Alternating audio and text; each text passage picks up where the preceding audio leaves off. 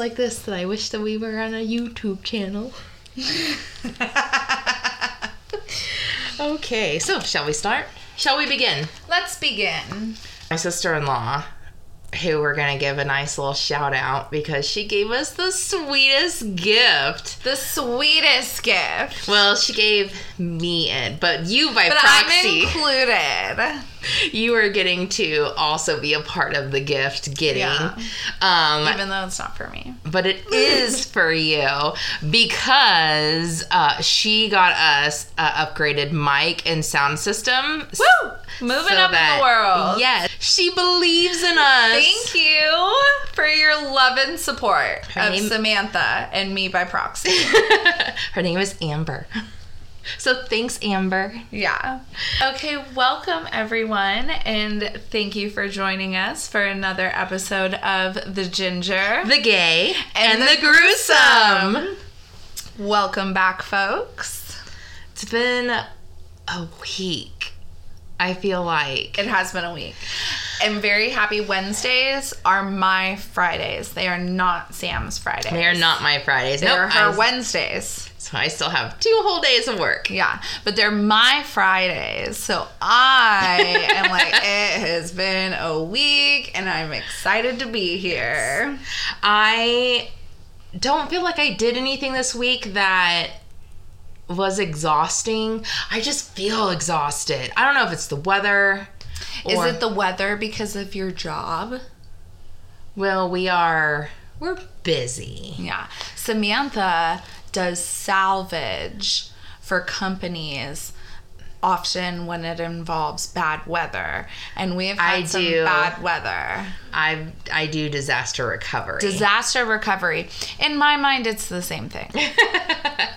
yes, I do disaster recovery. where you salvage things. Yeah, so See? Salvage. um I yeah, so we've had some bad weather and stuff, especially in DFW. But when I was looking at the storms that we got in yesterday, um I had scrolled out the radar just to see like what was going on because the storm that we got in Dallas was the end of a hook of what was getting snow up in Colorado. So they were getting snow and the hook came around and we were getting these, you know, tornadoes and stuff. Well, so I started scrolling out because weather interests me. I find it very fascinating. Um, if I didn't go into hair, You'd be a weather girl? I would I would be a meteorologist. I find it incredibly fascinating. which is a weather girl.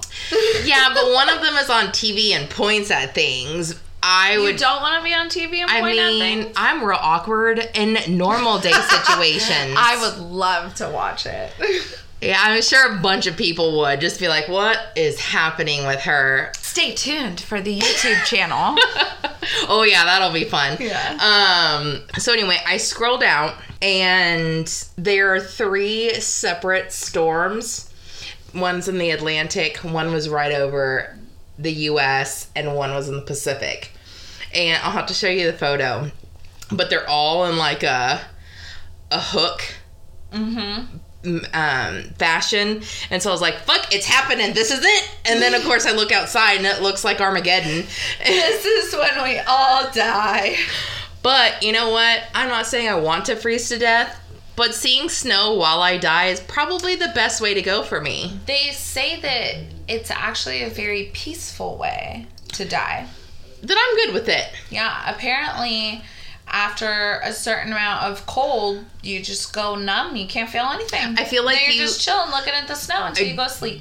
I do until you go to sleep. I do know that you start feeling warm though. Exactly. That's what I'm saying. So- So now you feel like you're in a cozy blanket watching the snow. I don't think that you feel like a cozy blanket. I think as soon as you start feeling warm, you're like, oh, I'm dying. God, this is it. is that you? It's me, Margaret. uh, okay, so now that we have done eight whole minutes of bullshit, um, shall we? You have, you have news to share. Oh, I don't have news, Oh, but I have a very funny story, please share. which adds to my what a week. Okay, So, everybody, Buckle in. buckle in for story time. So, this was yesterday morning, and I'm getting ready for work. I come out of the shower, and I'm gonna go let my dogs out because I fed them before I got in the shower. Mm-hmm. Now I'm gonna go let them out. Yes. I come out of my room and my Labrador has pooped on the floor. Yes. And so I'm like super pissed off at her. I'm like, Nova. And I just I just said her name. I was just like, Nova, what is this? And she starts getting all like, oh my gosh, I can't believe this. And she starts running around. I don't know what happened. I don't know what happened. And she starts running around, like, come over here, come over here. And she's just running around the house, running around the island, and and then she stops and she just starts peeing. And I was like, no, no, no, no, no. And so I start to run over her, over to her. We have like um like wood looking floors. So But it's tile, right? it's like laminate, like Oh, okay. luxury vinyl plank or whatever. Oh, of course it is. Yeah. 'Cause we're So bougie. It's slippery. And so I start running over to her, like, no, no, no, no, no. I'm going to try and get her to go outside. I slip and I fall. Apparently, when she was running all around the house scared, she was peeing then Oh, too. no. I slipped and fell in her pee. While she, and she's finishing peeing like right in front of me while I'm laying on the floor in a puddle of her pee, and I'm just like, oh my god, what is happening right now? And I was just like sat there for a second, and it like kind of hurt, and it was disgusting. So yeah, so then I had to mop half of my house because she peed in half of my house mm-hmm. and get back in the shower Yeah. and take another shower. so you're extra clean now. Yeah, so so that was um my day yesterday and how it started. So That's fun. That's my uh fun story for the week. That is fun. It reminds me of when I almost peed on myself because I I got locked into our house and I couldn't let the dogs out. So they almost peed. I almost peed. It was a whole thing. Everybody's peeing. and the freaking door won't open. so then the lesbian in me was like, you know what? Bob the Builder can fix this, so can Sam. and so I took the doorknob apart to try to fix it. yeah, you did. It's like whenever if I ever have car trouble, you know, I get out and I I look under the hood. I have no fucking clue. You're just like maybe it'll just say Maybe something will just be on fire and I'll be like that's definitely the problem. There's your problem right there. Things are on fire. yeah. Um, That's amazing. But do I, you wake I up like and you're the on fire? effort. Yeah, I At always least do you're it. not just like, well, I guess we're stranded. yeah, You know? Uh, At least you no, I it a I good mean whirl. we're definitely stranded, but like I have The concluded. college try. Yeah. So uh, I decided I was going to take apart the doorknob, and so when I did, uh, then I I couldn't get it back together, so it was just like a hole, and so I just kind of. First, I called my wife. I video, I FaceTimed her, and I was like, "I need to know how to fix this," but I wasn't in like the right mindset to to have somebody tell me how To to like do. receive instructions. Mm, yeah, and so Do you have a problem with authority? I don't. I was just the amount of anger that was coursing through my body. Are you angry at the fact that you've broken the doorknob? Oh no, I didn't give a fuck about that. I didn't care at all. The doorknob deserved it, honestly. I was angry that it happened. And I couldn't immediately fix it. And so I called Cheryl and I was basically like, You need to tell me how to fix this. And I came in real hot. And she was like, Well, you just got to do this. And while I know she was being helpful, and she, there's like boxes that she's like, Check off, make sure you do this. Check off, make sure you, you know, you do this. And, and make sure that like, everything is done before we moved on to the next step. I had already done some of them, and so I was not in the right place to be like Zero understood. patience. Yeah, no patience. And so she she was like, "Babe, you just need to just calm down." And but she didn't say calm down. She learned a lesson on that one. Yeah. That was the a- hard way. Yeah, whenever I hulked out on her. Yeah. She told me to calm down the night before your bridal shower. that was the night that Which Cheryl hosted. which I hosted, and that was the night that Cheryl almost became part of a true crime. and anyway, so I just like latched the door on there, and the next morning, my sister in law was like, "Okay, I'm going around, and we're gonna fix it," and we just like broke it off, and then everything's fine now. Everything sounds fine. Yeah, and I didn't pee on myself, nor did the dog, so gold stars for all of us. Yay. Okay, so shall we get It is into it? time. Let's So- dive deep dive. this week is Christmas week. Yay, Christmas! Merry Christmas! Merry Christmas, Happy Hanukkah, Happy Kwanzaa. and Happy- Happy New Year. Not yet, calm down. Oh. Happy Festivus, the holiday for the rest of us. It's Yes, not me. I That's love Seinfeld. the inclusive, inclusivity. yes. Yeah. And next week is my birthday. Yay, birthday! Yay, birthday. Um, Amber. Which is the birthday weekend extravaganza. yeah, it's three whole days. yeah. my sister-in-law Amber and I we have uh, a calendar for the month that goes on our fridge and we write down all of our things that we need to get done for the week, right? Or for the month. And that way if we're like what's happening this weekend or what we can schedule our lives out, right? And she's super awesome and she helps me with the dogs, especially when I have like things like this. She'll be like she comes home and she, you know, makes sure that they're let out and stuff like that. Sponsors for the pod. Yes, she's super awesome.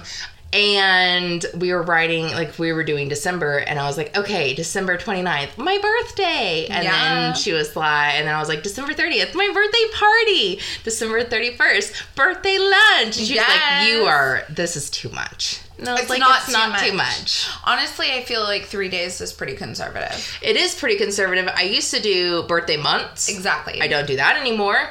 Uh, and then it was a birthday week. I feel like I'm being very generous sharing my birthday time with Jesus Yeah. and baby You new for year. your contribution. You're welcome. I do what I can. Um, cuz I'm a giver. You are. You really are.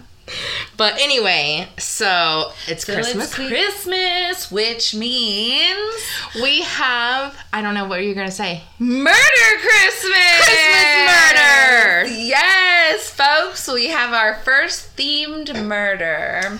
And although I'm not a fan of murder, I am a fan of Christmas. I am a fan of Christmas and I am a fan of a good theme. Ah, oh, who doesn't love a good theme? I sure do.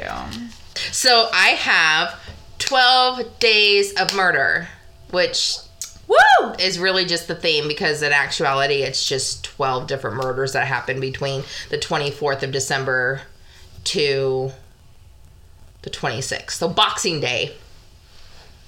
The 26th is, Boxing Day. but that's three days. Yes. That's not 12 days. No, it's just a theme. Oh, okay. We're just calling it the Yeah. 12 days of Murder. murder. Yeah. Okay. Love it. So, now that we're tucked in tight, waiting for Santa, hopefully not getting murdered in our sleep like some of these people. Dreaming of sugar plums. Yes. Okay, so what we're gonna do now? There is a couple of stories I am gonna kind of I'm we're gonna do full episodes on. Um, some of them we may not, but these are just like a general overview of twelve different murders that happened during this time. Should we both get refills? Yeah, refill time. Do refills. This is why I get so freaking hot while we're doing this. Uh, should we do a wine of choice? Well, I like that. Tonight, Stella Rosa, Stella Peach, a semi sweet. Cheers. I don't know if it's good or not. I was waiting for you to finish. Yeah, you're right. That was way better.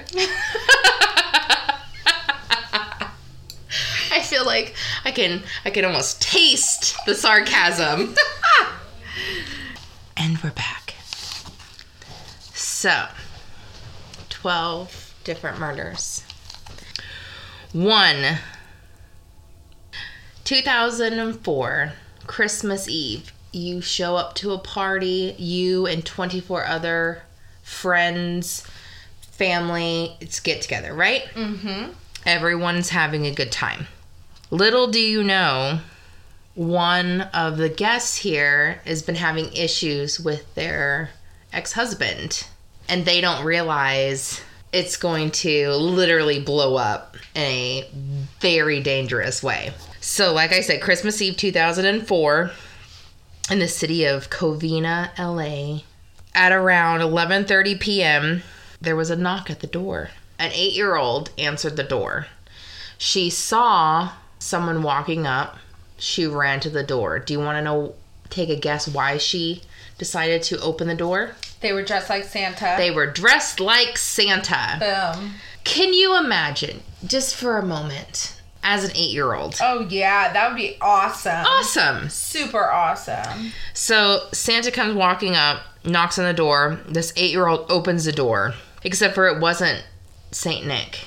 It was the ex husband of one of the party goers. Partygoers. Yeah. His name was Bruce Jeffrey Pardo. He was an unstable and violent ex husband of, again, one of the ladies at the party. Mm-hmm. Do we know like in what way he's like unstable? Like he's just pissed, or he's like having a nervous break. Oh, he's just pissing a wackadoodle. Okay.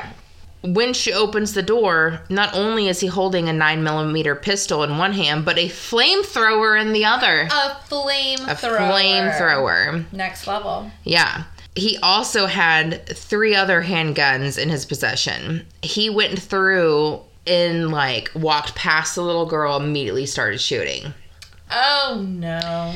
He killed nine people and badly injured three more. The little girl was not killed. Woo! She was injured though. It sounded like from what I read about it, it was basically like he just sprayed like anybody he came across, he just shot. Wow. Is he like rampaging through the house? Or are they all like in one room and he's So I'm pretty sure he came from the front door through like it sounded like there was a hallway that led to the kitchen okay. and so there's like a living room on one side and he just Got it. kind of you know so he wasn't like going upstairs and looking for people he was just oh like my gosh. Yeah. A Christmas massacre. yeah Is the ex in one of the people that he killed? we this is one of the stories we're gonna get a little bit more Mm. in depth about To be continued. yes so after he shot as many people as he could he set the house on fire Oh wow. the flamethrower was not there for a fashionable asset it was there Wow. yeah so he planned to detonate a series of handmade explosions Wow. yes and then make his escape to canada which That honestly, is so Canada- in depth. so in depth I mean, like Wolverine out, you know? Yeah. Off the grid, man. Canadians are nice people. They're like real nice. Super nice. They don't want you and your unstable ass. You will not fit in. they will know immediately. You do not belong here. Um, so he that was his plan to escape in in such a way. Um, but because he lit shit on fire and he was wearing a cheap Santa suit, it melted to his body. Which you know what? Good. I'm glad. Karma. Yeah, it caused third degree burns. Yeah, it did. So um, instead, he uh, he shot himself in the head. What a plan change. Yeah, I'm gonna escape to Canada or End it right here. Yeah. That The- must have been a gnarly Santa suit burn. yeah. I that seems awful. Yeah. I was a barista for a bit, and uh, I had soy milk. Like I was holding the uh, pitcher as I was steaming it, and I wasn't paying attention. Like, and I was saying something to a coworker, and the soy milk spilt over onto my hand. And like all down here I had a nice scar. And when my hands start getting dry it like the scar pops up. Like you Oh, can yeah, see it. and that was just soy milk. Like that wasn't Yeah, now imagine cheap a polyester. Santa suit and a flamethrower. yeah. So serves him right. He's dead. Yeah. Numero dos. numero dos. Uh, so Lee Shelton was a known criminal and pimp who went by the name Stagger Lee. Staggerly. Yes. So this one's short. Short, sweet, and to the point. Yes. So Lee Shelton. So he was a known criminal and pimp with the nickname of Stagger Lee. Par- Wait, like stagger space Lee? Yes. Apparently, there is a folk song written that he inspired. Oh. Yes. Shelton wasn't a man to be trifled with, and unfortunately, William Billy Lyons would find out the hard way. Okay. The murder took place on Christmas night in 1895 in St. Louis, Missouri. Stagger and Billy were drinking and playing cards together at the Bill Curtis Saloon, which, wouldn't you know it, they got into a dispute. So a fight happened. Well, Lion snatched staggered Stetson hat, and we we know a cowboy that that is no no Don't joke. touch the Stetson.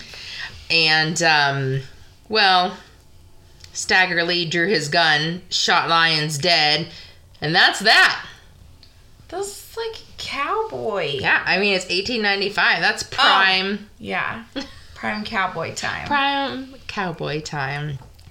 Number three. Number three. So this one is this one is going to be one that we cover because there's just so much to unpack here. This might be like a two-part episode just Okay. just dealing with this one story. Oh dear. it's the Sodders children's disappearance. In Fayetteville, West Virginia, the Sodder family, there was uh, nine children. They had nine children. Wow. Can nine children? The resources. I mean, I'm sorry. No, they had 10 children. 10 children. Um, so the night of Christmas Eve, um, their mother, Jeannie, she woke up three different, three separate times for different things. The first time was at about 12:30 a.m. She was woken by a call, um, during which she could hear mo- man's voice as well as glass glasses like clinking in the background, and then, but that was it Uh huh. phone like call ended she went back to bed at a certain point she heard a loud bang and rolling noise on the roof like something is happening on the roof because i am who i am You'd be like Santa. no i would be like who is on our roof we need to call someone cheryl get out there Call the exterminator. figure it out. This is not. We will not be. Mm, no. Mm-mm. But she does back off, Oh, okay. which is real bold. Real bold. Real bold. I mean, she has ten kids. Technically, only nine. One of them. Yeah. So she has ten. They have ten kids. One of them is away in the military, so Okay. only ten are at the house. Nine are at the house. Yes, only nine are at the house. Um, so she dozes off again, and then she's awoken once again for the third time with the house engulfed in smoke. Oh no. So I don't know who set up this town. But I mean, it's 1945, right? Christmas Eve, 1945. I'm sorry. Uh, yeah, Christmas Eve, 1945. So when they woke, when the town realized something was going on, it was Christmas morning, 1945. So George and Jeannie Sodder, they, she was, Jeannie was able to get out, of the house, and four of the other kids, four kids got out. There were still five kids in the house. Oh my goodness. So she was able to run to a neighbor's house and call 911. She never got a response. Nobody answered. Nobody answered 911. Yeah. Nobody answered. The, Oh, the man, fire the people. 40s, man. Yeah. The 40s of it all. So nobody answered the, for like fire or anything. So then another neighbor is like, "It's fine. I know the chief. I will go get him." And oh my gosh, the hoops that have to be jumped through for some response. Well, the chief was like, he was celebrating Christmas. Oh, okay. Like, we're celebrating. Yeah. I mean, I always celebrate Christmas. He was celebrating it with alcohol. He was a little boozed. And It's so Christmas. it's Christmas. The the children who escaped were the toddler uh, Sylvia, teenagers Marion and George Jr. and as as well as a 23 year old John. They were able to escape. uh, Also, George Senior and Jeannie. Um, so, Fire Chief F.J. Morris finally shows up. Then, like by this point, the house is down to the ground. Okay. Um, it took 45 minutes for the house to burn to the ground. Wow. Yeah. That is like, I mean, I don't have any frame of reference, but I feel like that's pretty quick. Yeah. So whenever he did his investigation, and I'm I'm using air quotes because laziest person, he it's faulty wiring. That's that was the cause of it. Like that's it. And the kids were like, "Well, we've never had any issues before with any kind of anything like that." No sparking, no nothing. Yeah, no like things flickering, nothing, Yeah. you know. And it, but that's fine. That's what it is. They the other five children that were in the house no bodies were ever discovered of theirs. What? Yeah. So these kids who did not escape they have no idea what happened to them. What? So you have Maurice, who is 14, Martha, 12, Lewis, 9, Jeannie, 8, and Betty, 5. Those five kids were never seen again. And originally, or not originally, in, in the report, it, you know, the police chief had said that the remains were just cremated. Like the reason we can't find anything is because they were cremated in with the fire. But then Jeannie, their their family has never given up looking for these kids. They don't believe they were in the house. They believe something happened. They were not there, and They were taken They were something. taken, and then the fire was, you know, to basically A cover distraction. Yeah. Yeah.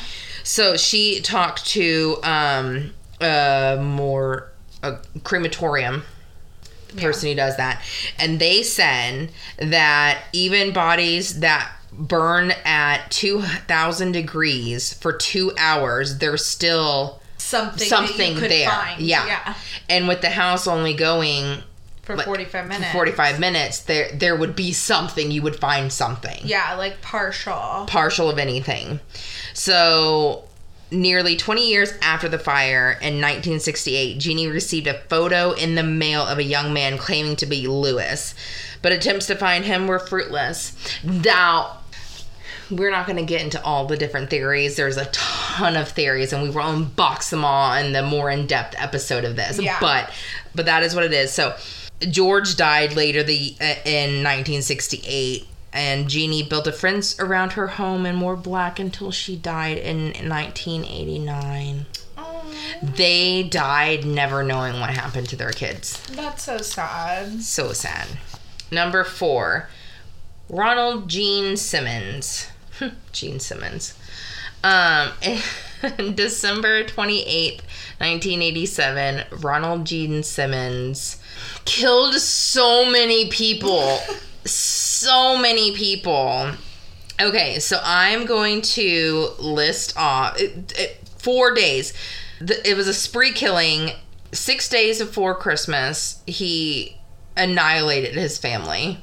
Oh my gosh. and then continued on and killed like other people in town, including a receptionist who he fancied but buffed his advances. So he thought, well, I'm married, but you you don't want me, so Okay, so Ronald Gene Simmons was a retired Air Force sergeant. Over the Christmas holidays in 1987, he methodically executed 14 members of his family. Six, Wow. yeah. Six daughters, three sons, two grandsons, one son in law, one daughter in law, and his wife. That's a big family. Also, one of his daughters, who was also his granddaughter.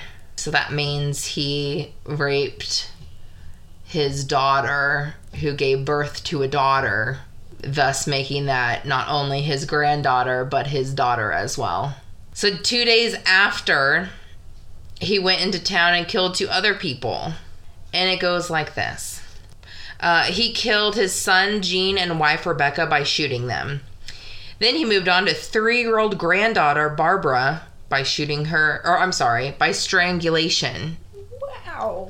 Then, after the other kids got home, he told them, I have a gift for you What was the gift? death.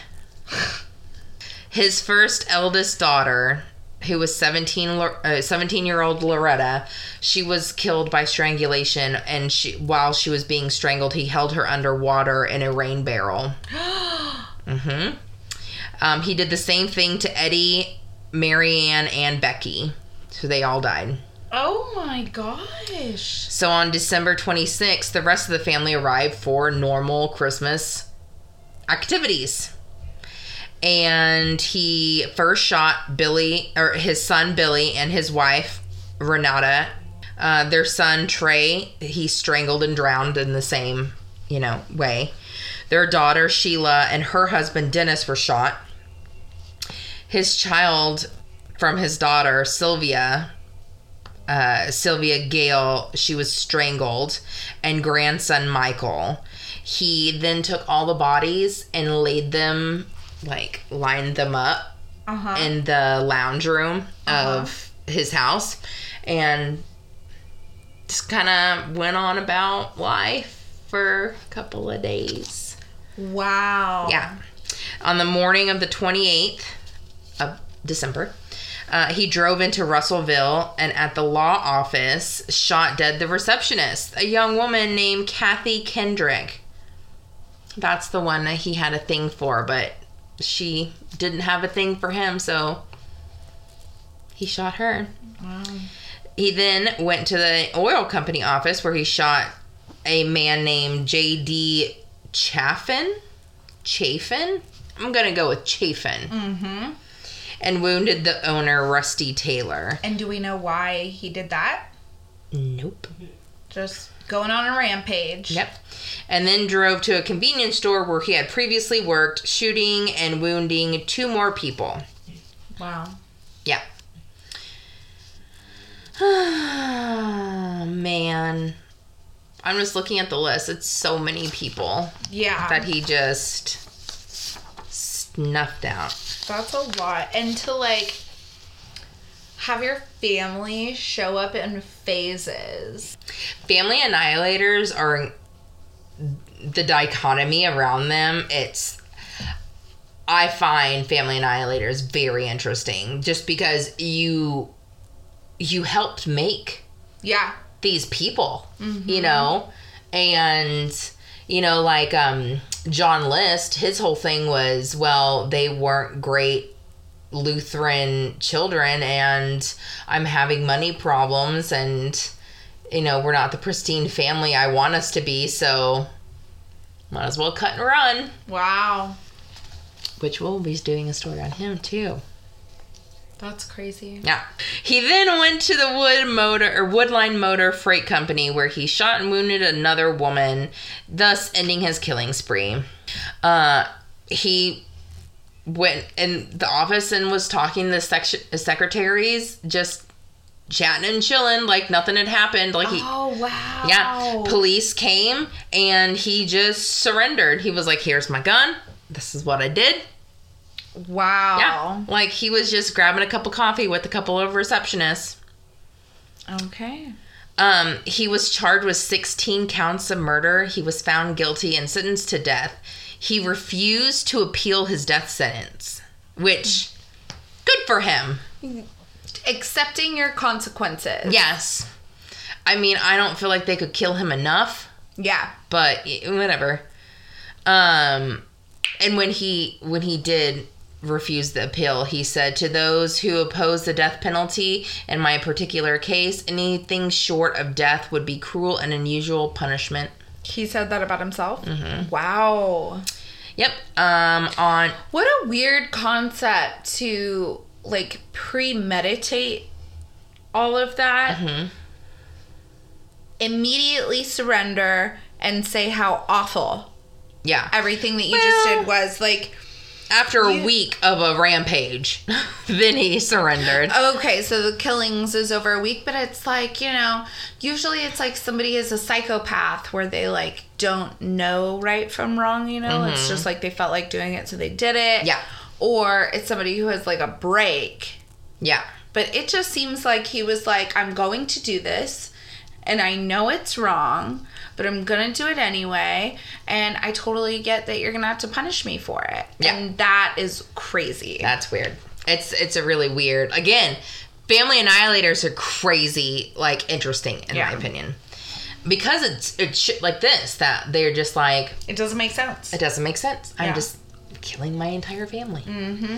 Um, so on June 25th, 1990, he was uh, killed by lethal injection, and that's all about him.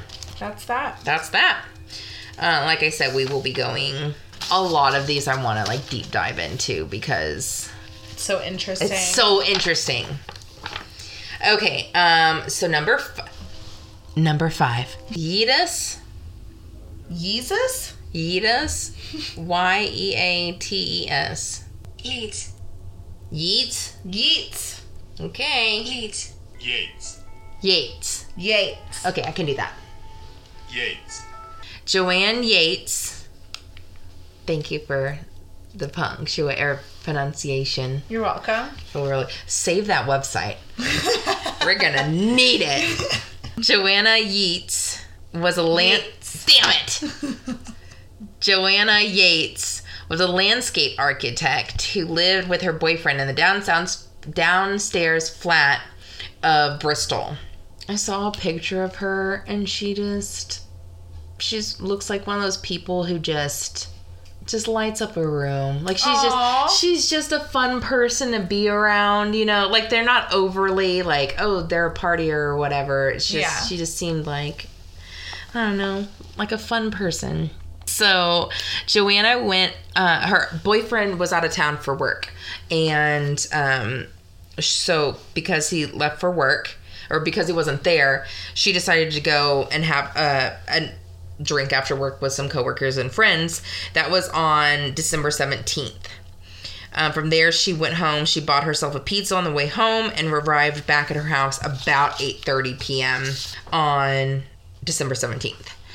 Vincent Tabak knocked on her door and entered her house shortly after she got back. Now, they did not know each other. This was the first time that they met. Um, he was living in a neighboring flat for around 18 months with his then girlfriend.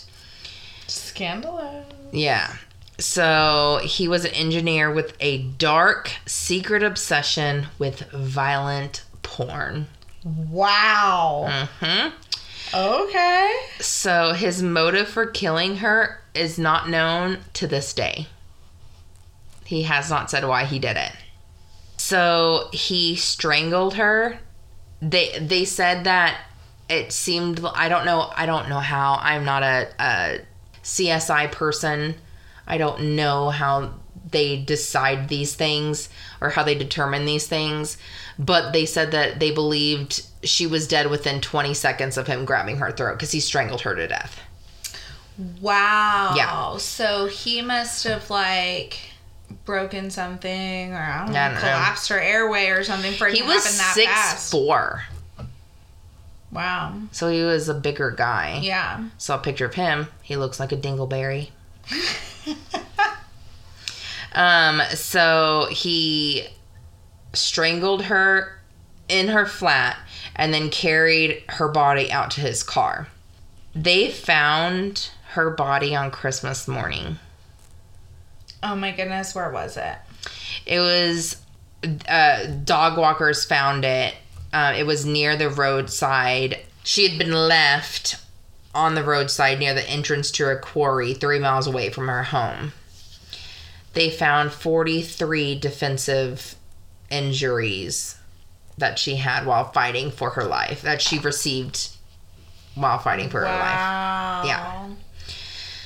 So there's a bunch of rigmarole about him ba- like he um, uh, almost immediately starts trying to pin it on other people and like calls from Amsterdam talking about this other neighbor and then immediately went like to this other part of the country. It's just like I had nothing to do with this and that's pretty much when the detective was like something's not right here because this guy who we haven't talked to is giving all this information like, I up didn't do it. I didn't do it. Don't look over here. Um, so the police found traces of DNA left on her body of him when he carried her to the car and then found her DNA in his car. Like, duh, that's gonna happen. Yeah. Why, like, if you're gonna move a body, why put it right by the road? Because it's not my problem anymore. You're Dumb. Yep. I mean, again, we don't want them to get away with it, but October 2000, late October 2011, Tabak was found guilty of the murder of Joanna Yeats. Yeah, okay. that sounds pretty good to me. The jury didn't so he had this story about that he accidentally killed her. Like i guess he was saying that he was trying to like hush her screams and then like accidentally killed her Okay, the second that you need to hush someone's screams, there is You've crossed a line. Yeah, like I don't think that's legal either. Like you can't. well no, no, no. and what's crazy about this is that people heard her sc- heard a woman scream that came later out later in the trial people heard her scream but nobody registered what it was until after they they realized she disappeared and then people were like wait a second i did hear a woman screaming oh blah blah blah oh my yeah Gosh. so the, the jury was like "Meh, meh, meh, you bullshit we call bullshit Yeah. and he was jailed for life with a minimum term of 20 years. But in 2015, Tabak pled guilty to possessing more than 100 indecent images of children and was sentenced to 10 months imprisonment to be served con- uh, concurrently with his ex- existing existing life sentence. I'm sorry. He had pictures of children Indecent. and got 10 months. Yeah.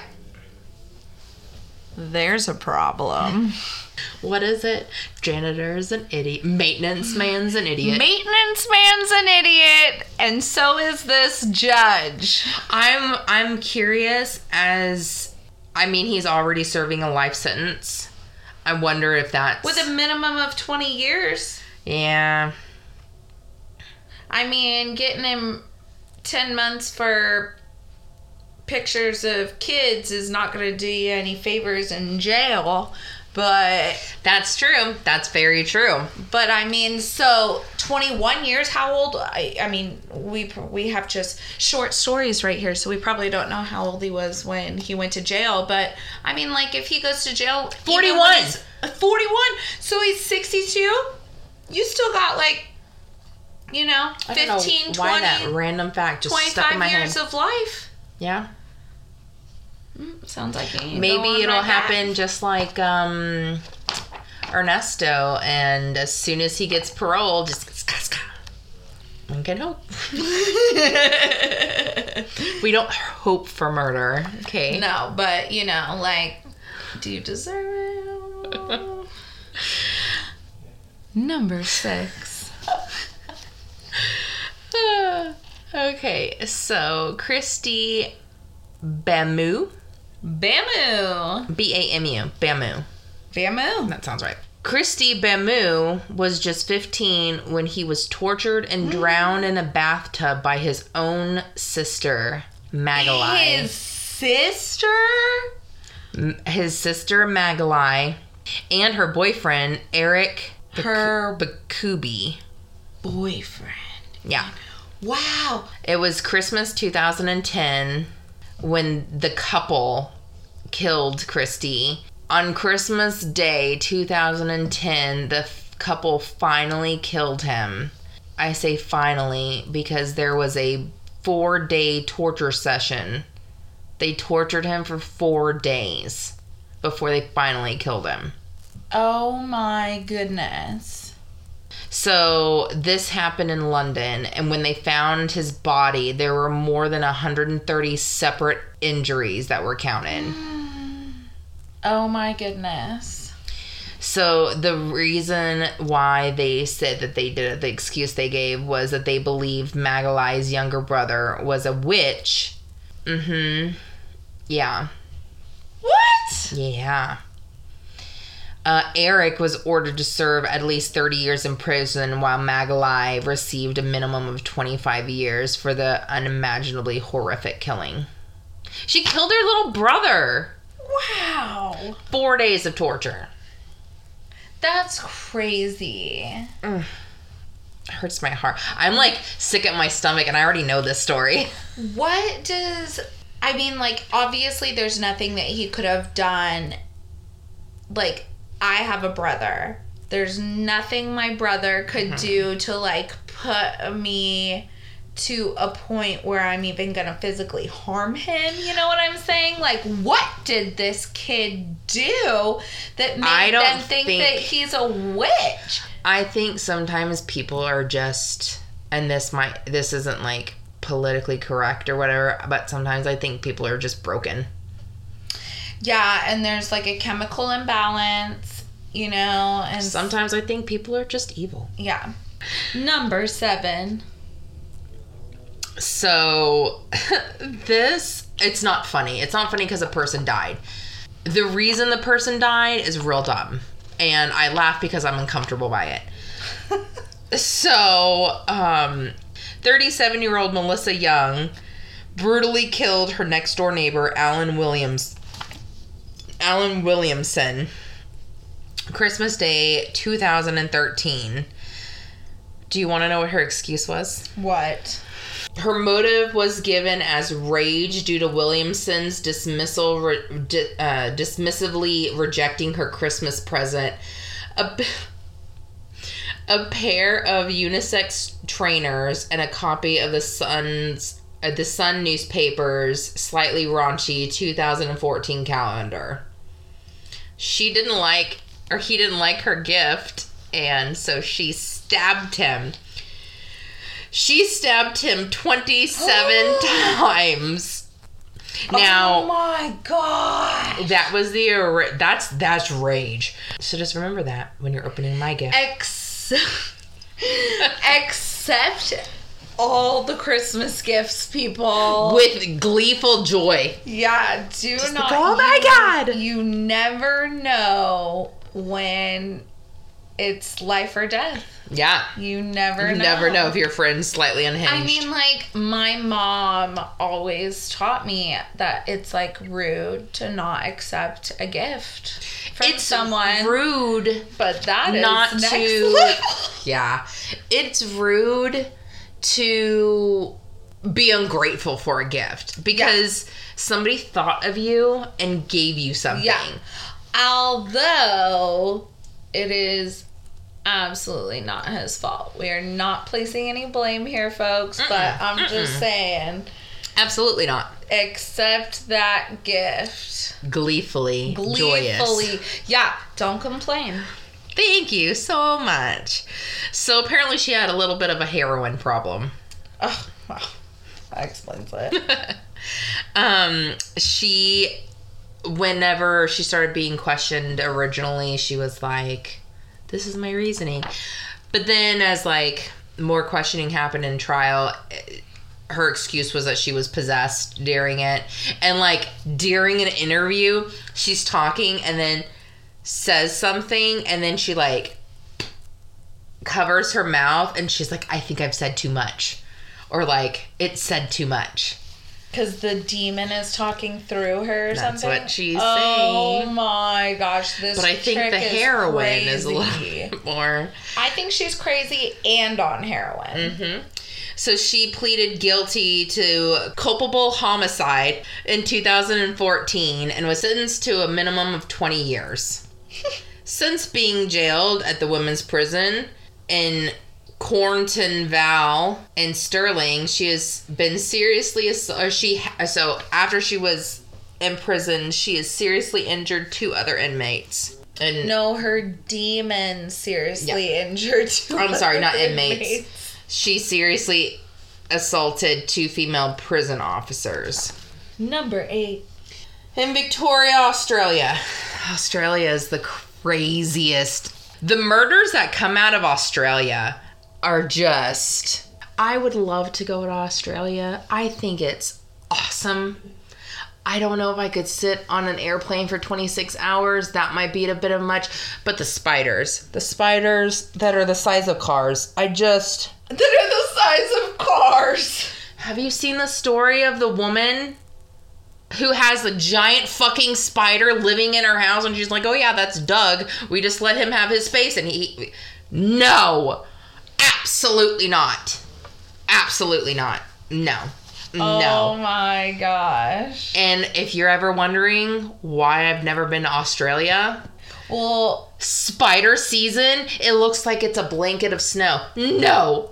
oh wow. Well, you know, they have like most of the most deadliest animals in the world and now apparently a lot of the deadliest people too. Oh, not now. It's it's been happening. Montana. People go up there. not Montana, Alaska to do some sketchy shit. We're gonna do a, a bunch of murders from people in Alaska. Oh It's like a murder capital of the U.S. and Detroit's a place. Anyway, Shout out to all our Alaska listeners. oh yeah, all of y'all. eh? Hey, write us in if you're from Alaska.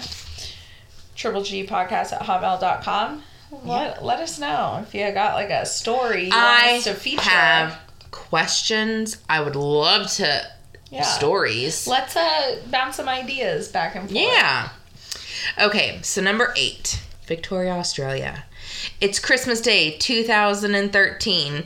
But instead of spending the day with loved ones, William Bill Stevenson play, pays the ultimate price for keeping poor company as his friends. Meth friends. Okay. I don't think he was on Friends. I, th- er, I don't on friends. I don't think he was on meth. I think his friends were just on meth. Okay. But they were definitely meth addicted people. he's not into it. yeah. Danielle Kerr and Darren Lewis. They killed him on Christmas Day 2013. The meth heads killed the non-meth head. Mm. So they drove him their their motives are still not very like exact. Their motives are a little methy. Sounds about a PlayStation. PlayStation. They drove Stevenson out to bushland and began beating him in the head with large rocks. Oh my gosh. Yep. Uh, Kerr stabbed Stevenson to death while cackling about their Kill Bill plans. They left him in the car, set the car ablaze, and then walked home.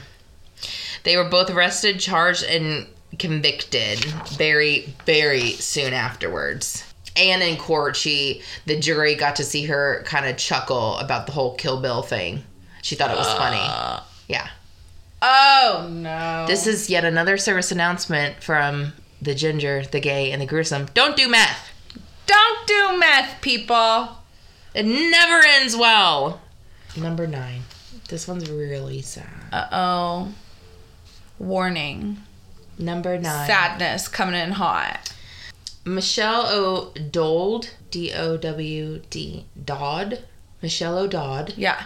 She was considered what I call my mom the super psycho Christmas lady, and this seems like like she really takes into the Christmas season all year round, like Ebenezer, like I'll keep Christmas in my heart all year round. That's how she was. She was super kind, super generous, caring, and had a she was full of a festive spirit. She was a sweet, sweet lady, and she adored the holidays. Aw. She was Lady Christmas. Aw.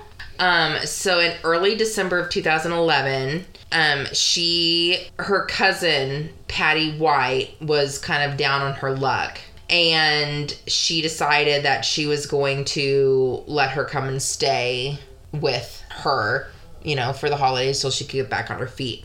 Well, um, Michelle had a a brother, her twin brother, and he called her his little twin sister, and they were super, super close. So, Patty White was a family friend. She wasn't a cousin, she was a family friend. And so, Michelle um, offered Patty a place to stay. She lived in a, in a quote unquote posh gated community on Sutton Park Drive in Jacksonville. Part uh, Patty lived there for a month with Michelle. Uh, Michelle gave her the gate code for a security gate so she could come and go as she pleased. Not like you're staying here, you have to do what I say, but like Yeah. is, you know, do do you do you. She helped her um, get some extra uh, income, some extra money by giving her odd jobs to do around the house and then paying her for it. She even went as far as to let her, like, she trusted her with her bank cards, PIN numbers, things like that. So, like, if she needed her to, like, run and do something, she was Oh, good with just giving her her, like, here's my credit card, go, Yeah. you know, whatever. So, early the morning of Friday the 2nd, December 2011, Michelle didn't show up for work. Now, her and Phil have a family business. So Phil started getting worried. So he went by her house and around 9 a.m. let himself in. She normally had the house very neat and um, cleaned and put together, and the house was in complete shambles. It looked like it had been ransacked by robbers, but um, there was no forced entry. So, um, he went into his twin or his sister's lounge. He spotted Christmas tree. Um, he spotted her Christmas tree with gifts piled high underneath it. It wasn't until the third time that he went through the house. So I guess he like went in there, saw the gifts, continued looking, walked past it again, and on the third time he was like something's not right with that pile so he goes through and realizes something is amiss with the christmas presents and realized that there is a foot sticking out from underneath the presents Oh wow. he grabbed the foot and it was cold Ooh. the face was covered by a cloth towel it was michelle she was dead Oh no. Yeah. So, uh, forensic forensic tests revealed that she had died from asphyx- asphyxiation and blunt force trauma. So she was strangled and beaten to death. Wow. Which she I don't know if I said this. She was 67. Yeah. She's like a grandma. Who's gonna beat up grandma? Monster. Uh, he was quoted as saying, "The woman who lived for Christmas and now her broken body had been dumped underneath her precious Christmas tree." Um, they the police when the investigation started, they noticed that her debit cards were missing, and so because originally they thought this was it looked like a robbery, so they start investigating bank records, and they quickly discovered that Michelle's card had been used to, at two different ATMs, with five hundred dollars being withdrawn each time. Cops had a warrant out for her arrest and t- uh, tracked her down the next day, Sunday, December third, two thousand eleven, in South Carolina, where she'd been living for the last few months um, at the trial in October 2013 in court, she basically admitted that she only moved back to take advantage of Michelle. And um, that their friendship, quote unquote, spoiled before the attacks. And so she needed some extra money because she was going back home to South Carolina. A thousand bucks though. Yeah. Dream big. Yeah. Um, she. kill someone for a thousand dollars. Yep. She later pled guilty in court, second degree murder, and she was jailed for 45 years. Yeah. Forty-five years. Mm-hmm. That's more extreme than a lot of the other Yeah. cases that we've heard tonight. Mm-hmm. Wow. Uh, number 10, Ten. JonBenét Ramsey. Jambone. JonBenét Ramsey was found murdered Christmas Day slash Boxing Day. So technically, she was found Boxing Day. Okay. December 26th, 1996. Um, everyone went to bed Christmas Day or Christmas night. Once everybody woke up, they realized that she had been kidnapped. Um, cops were called. And I mean, most people know the bullet points of this. Everyone thought the parents did it. They ended up finding her in the basement. Um, she'd been like you're not just strangled like they use something like a pencil or maybe a broken paintbrush. Garroted. She was garroted. What does that mean? so basically something is tied around your neck to strangle. Uh huh. and then they take another item for example Like a stick. a stick or like a broken paintbrush. To like twist it. because you get more leverage. And so you're not just like kind of strangled. You're like super strangled and she was so like it was so tight that when they found her they didn't even realize she was strangled. It was like embedded in her skin at first. But yeah so wow. cops swarmed the house. They had ad like the uh, victims advocates were there and everybody was like washing dishes and like the neighbors were over helping and it was just like completely butchered crime scene basically Oh no. and so the lead detective or one of the the detectives told John Ramsey that he needed to like basically to calm down and go look like from, you know, look search the house. Well, an officer had been downstairs previous and they came across this room and he didn't go in the room. I don't know why. It's never we don't know why. John decided to start in the basement, which take it for what you will. If, somebody was like, "Hey, search the house," I think 50% of people would start at the bottom, 50% would start at the top, you know, you just kind of I mean, she was taken from her room, so you would think that you would want to start there, but Yeah. Anyway, so he goes down to search with uh, a friend, like a neighbor friend. He goes into that room and they find JonBenét's body. Um, and then he brings the body upstairs. The mom falls on top of the body, is crying, saying, My baby, Lazarus, you bring my baby back, you know, things like that. So it just, we will get into a little bit more about JonBenét. There's so many twists and turns about this. They're true Is crime. this a future episode that Yeah. we're gonna cover? Okay. Yeah. Um, there are people, true crime buffs, who have studied this for years. We still to this day do not know what happened. Like, we don't know who killed her. Wow. There are multiple theories behind it. One theory, and we are not saying that he did it. Absolutely not. One theory is that the brother had something to do with it. One theory was this um, elder man who dressed up as Santa Claus. Um, another theory is the family friend. Like, I mean, there's just so many levels and and branches and stuff to to really weed through. The parents, like, they aren't. They weren't. They clear. I mean, I don't want to say they were cleared of it, but they were cleared of it. Yeah. So They're not really looking at them. yeah, like I said, she was six years old when she was found murdered. And weird thing, John Ramsey, her father, JonBenét's father, he dated uh, the girl who went missing in Aruba. And uh, she she went missing. They never found her body or anything. And so her mom is like a real advocate for missing children.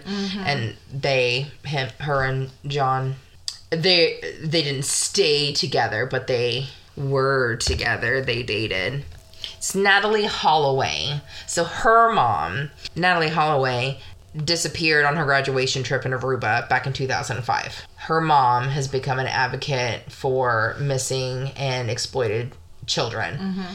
And she and John Ramsey dated for a bit.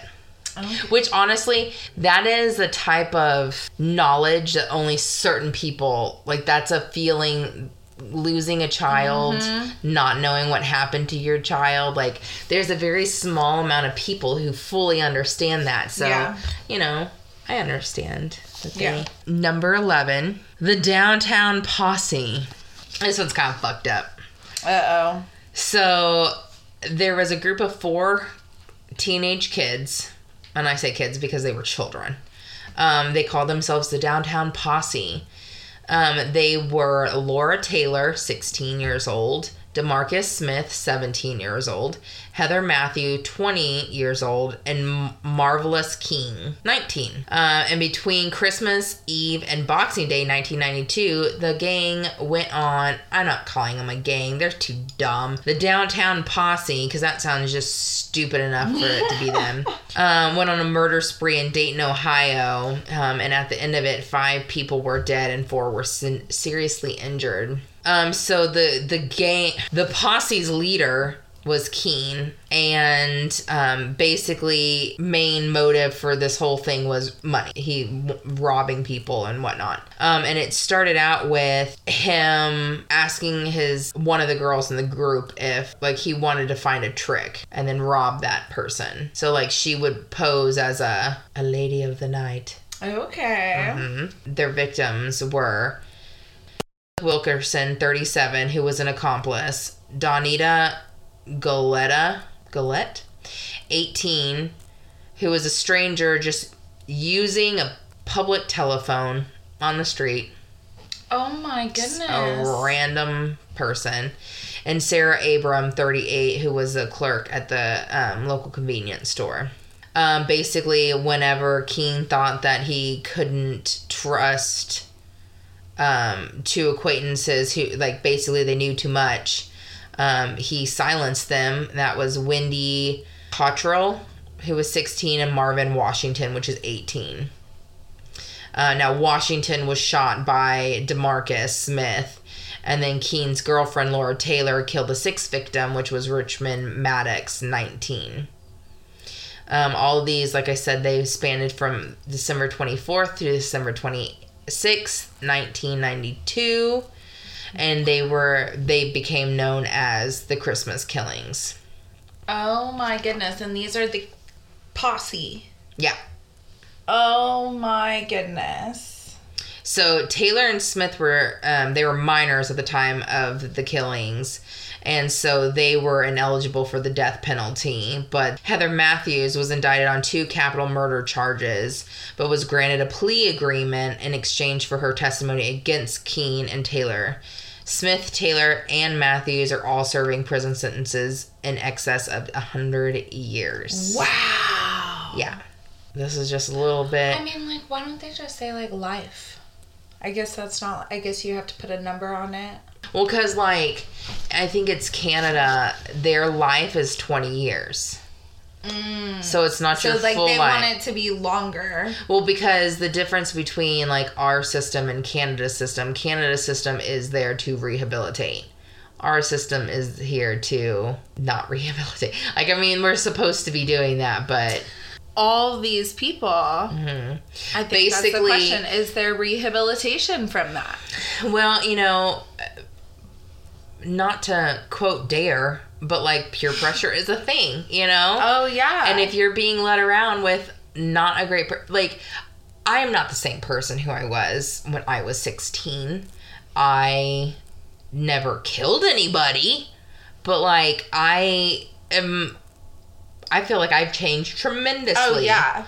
And to say that I should be held responsible, For the things that you did back then. I absolutely should be held responsible, but is it to the point where like the the goal of jailing should be to rehabilitate. Now, like things like Yeah. pedophiles and things like that, that they don't get Yeah. rehabilitated.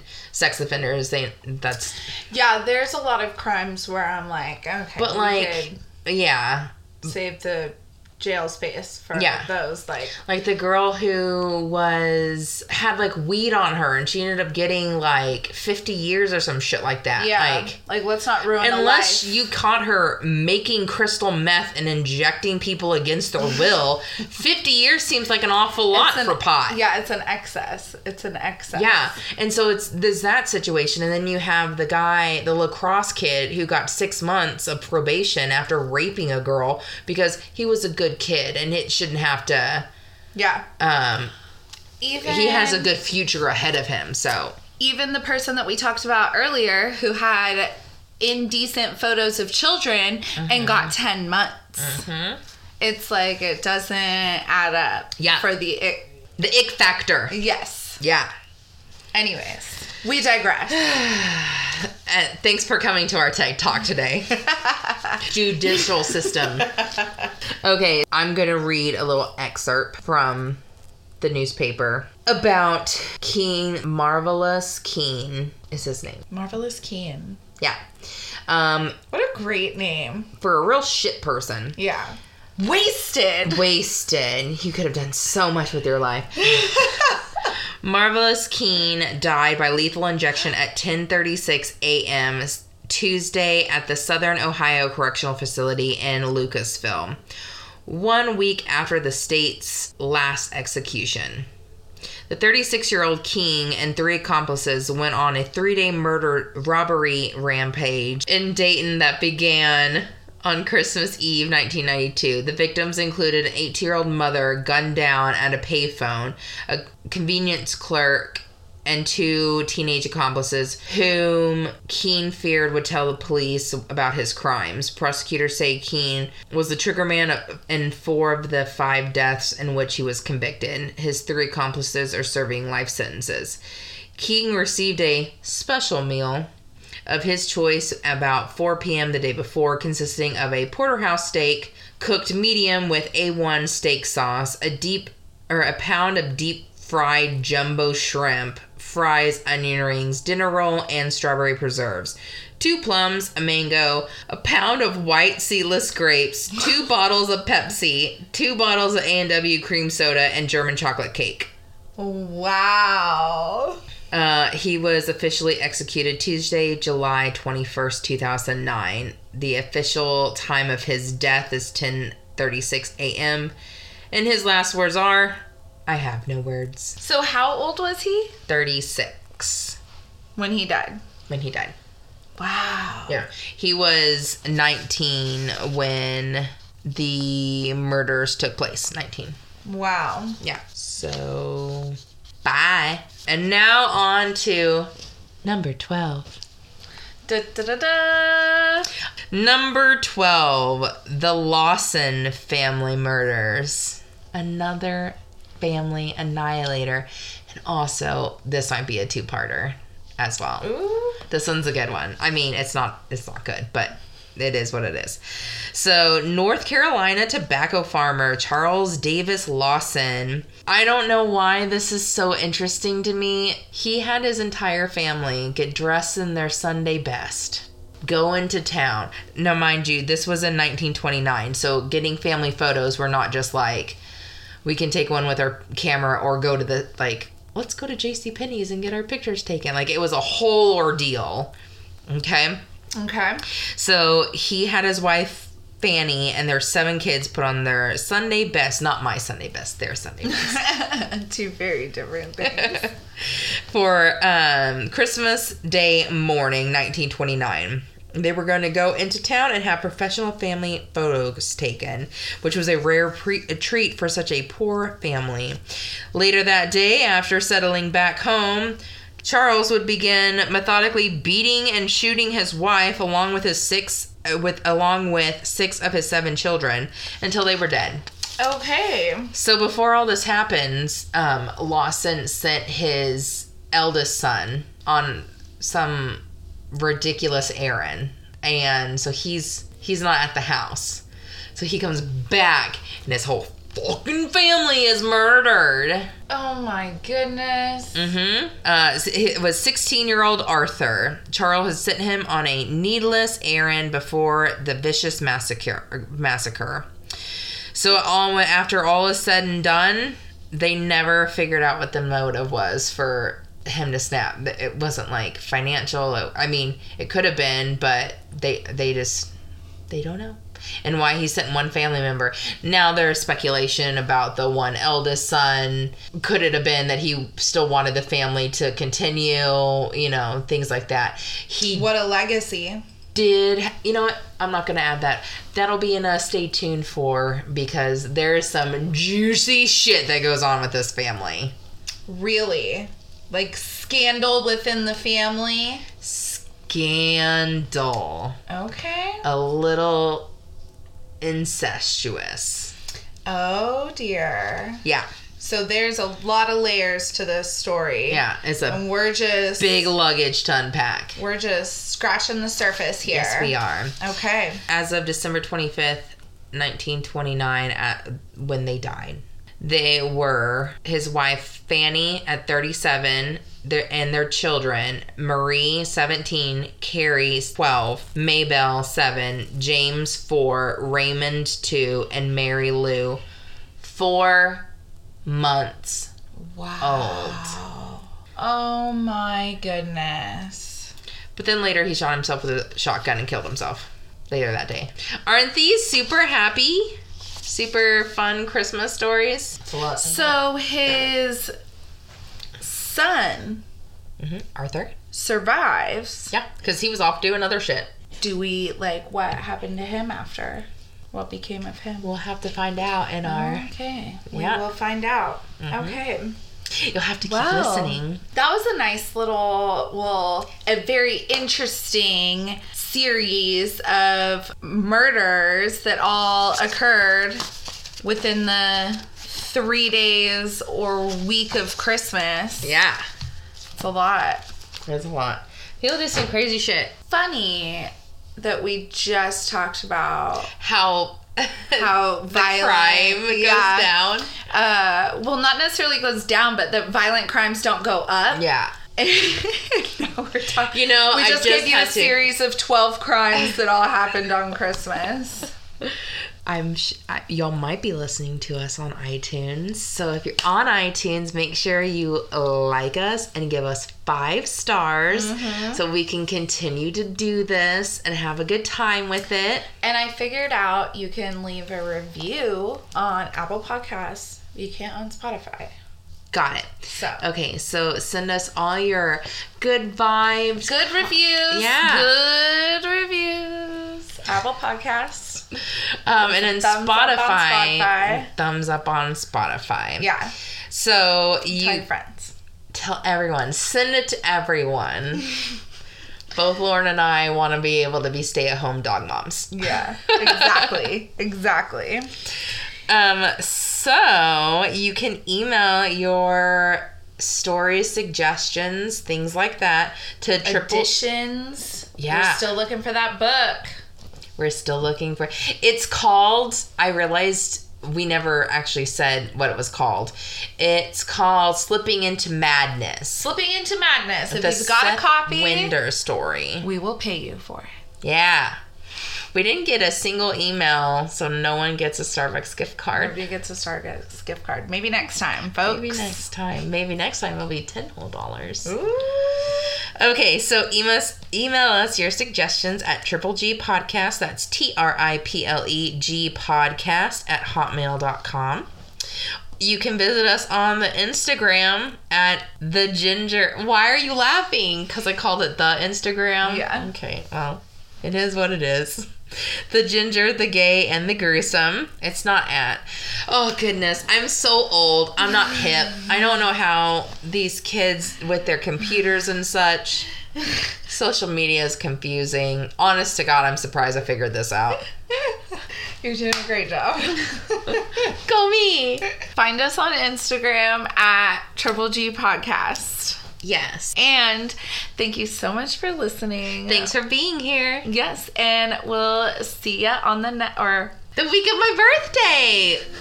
Okay, bye. Bye.